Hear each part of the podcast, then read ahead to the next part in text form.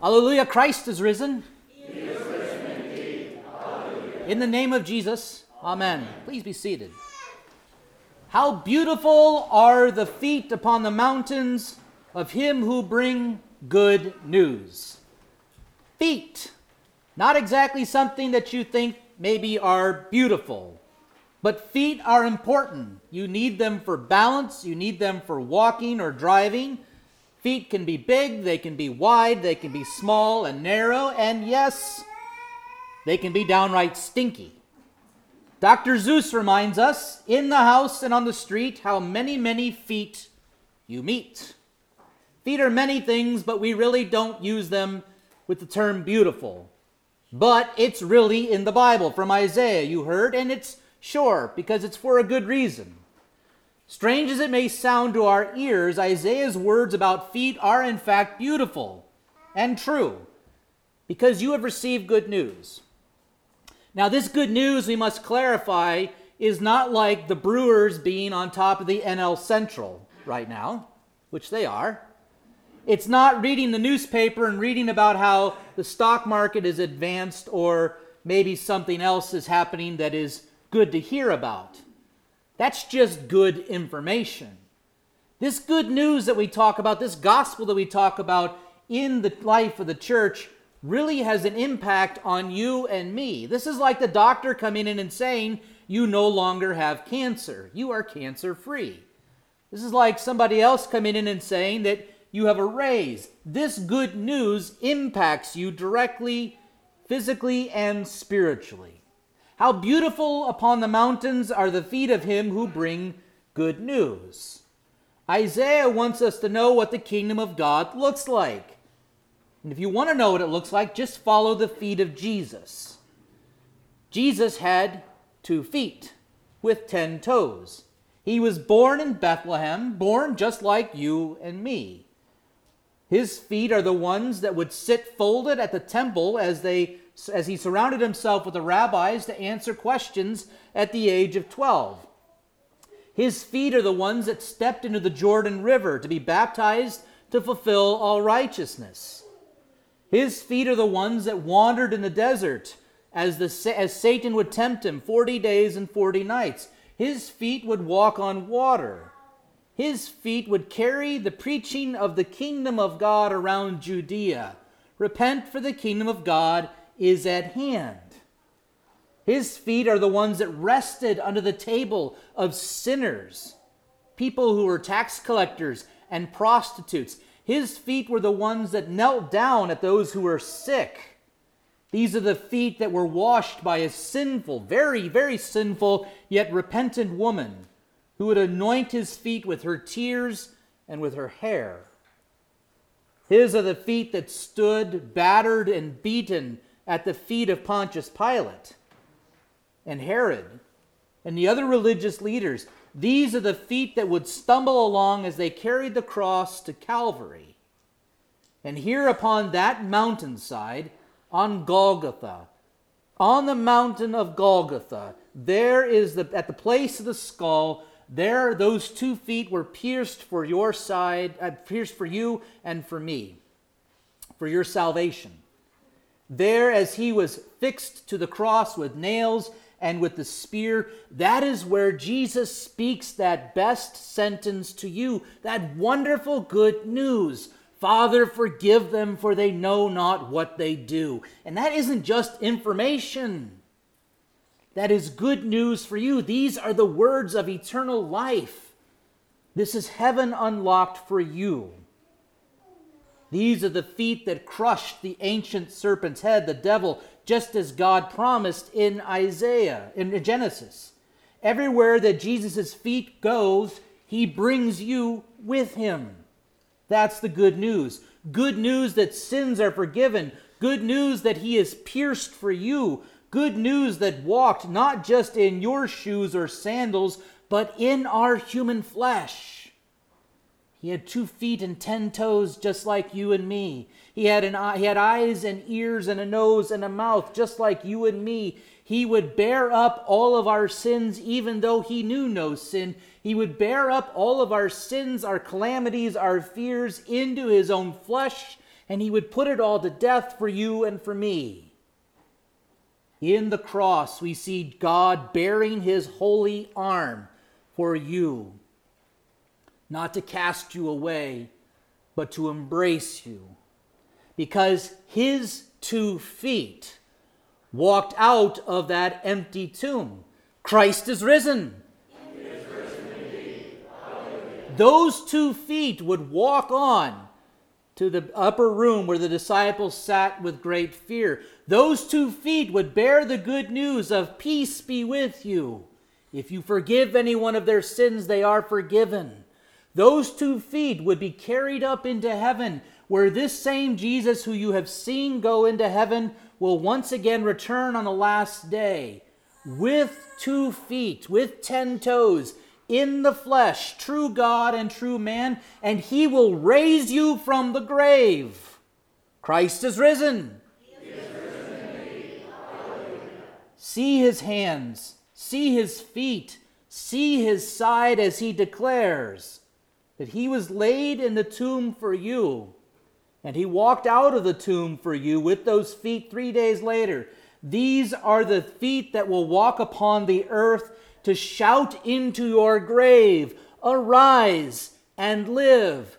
Come, receive the inheritance prepared for you since the foundation of the world. How beautiful upon the mountains are the feet of him who brings you good news. That's why we celebrate St. Mark today. It falls on our calendar, and we've broke out the red today to show two things. The fire and work of the Holy Spirit through the apostles and through the disciples, which God would pour out upon people like Mark. But then also we pour out the red today to show that blood was shed by Mark himself at the cost of this good news.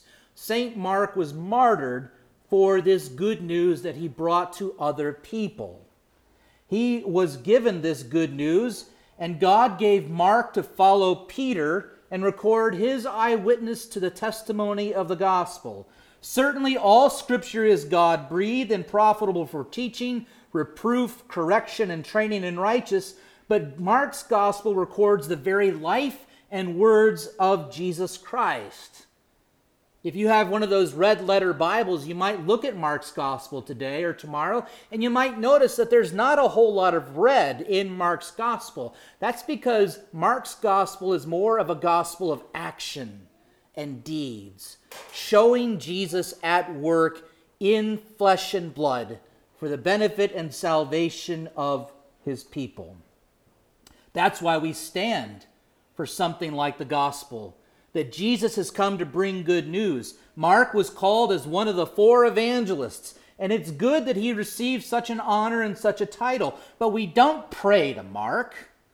We don't uphold him as any greater or lesser than you or me. We uphold Mark from the very fact that God works through human beings to bring about this good news. Yes, to all of creation, as we heard. Yes, even to 21st century Little Rock, Arkansas, in the midst of a wild and budding spring, on the heels of a pandemic, to a bunch of people who need this good news preached to them, this life changing news. We need Jesus' beautiful feet to bring the good news for us because our feet are dirty. We daily and deeply step into the dirt of sin. How often have we wandered away from Christ's church to someplace else more interesting or more exciting? How often have we used our own feet to be deeper under the covers rather than to get up to go and hear God's word? How often have we used our own feet to walk away from those around us who are in need, the stranger, the bum, the person you're not comfortable with? How often have we used those feet to run and to share and to spread that juicy little bit of gossip? How often have we used our feet to fail at bringing the greatest news of all? How often have we used our feet to storm and to stomp and to kick in anger and frustration at our parents, our husband, our wife, our neighbors, and fellow Christians? How often have we used our own God given feet to kick others down, to strut around like we are better than everybody else. Our feet are definitely not beautiful.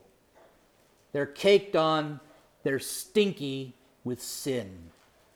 How beautiful upon the mountains are the feet of him who brings good news. Why are Jesus' feet beautiful?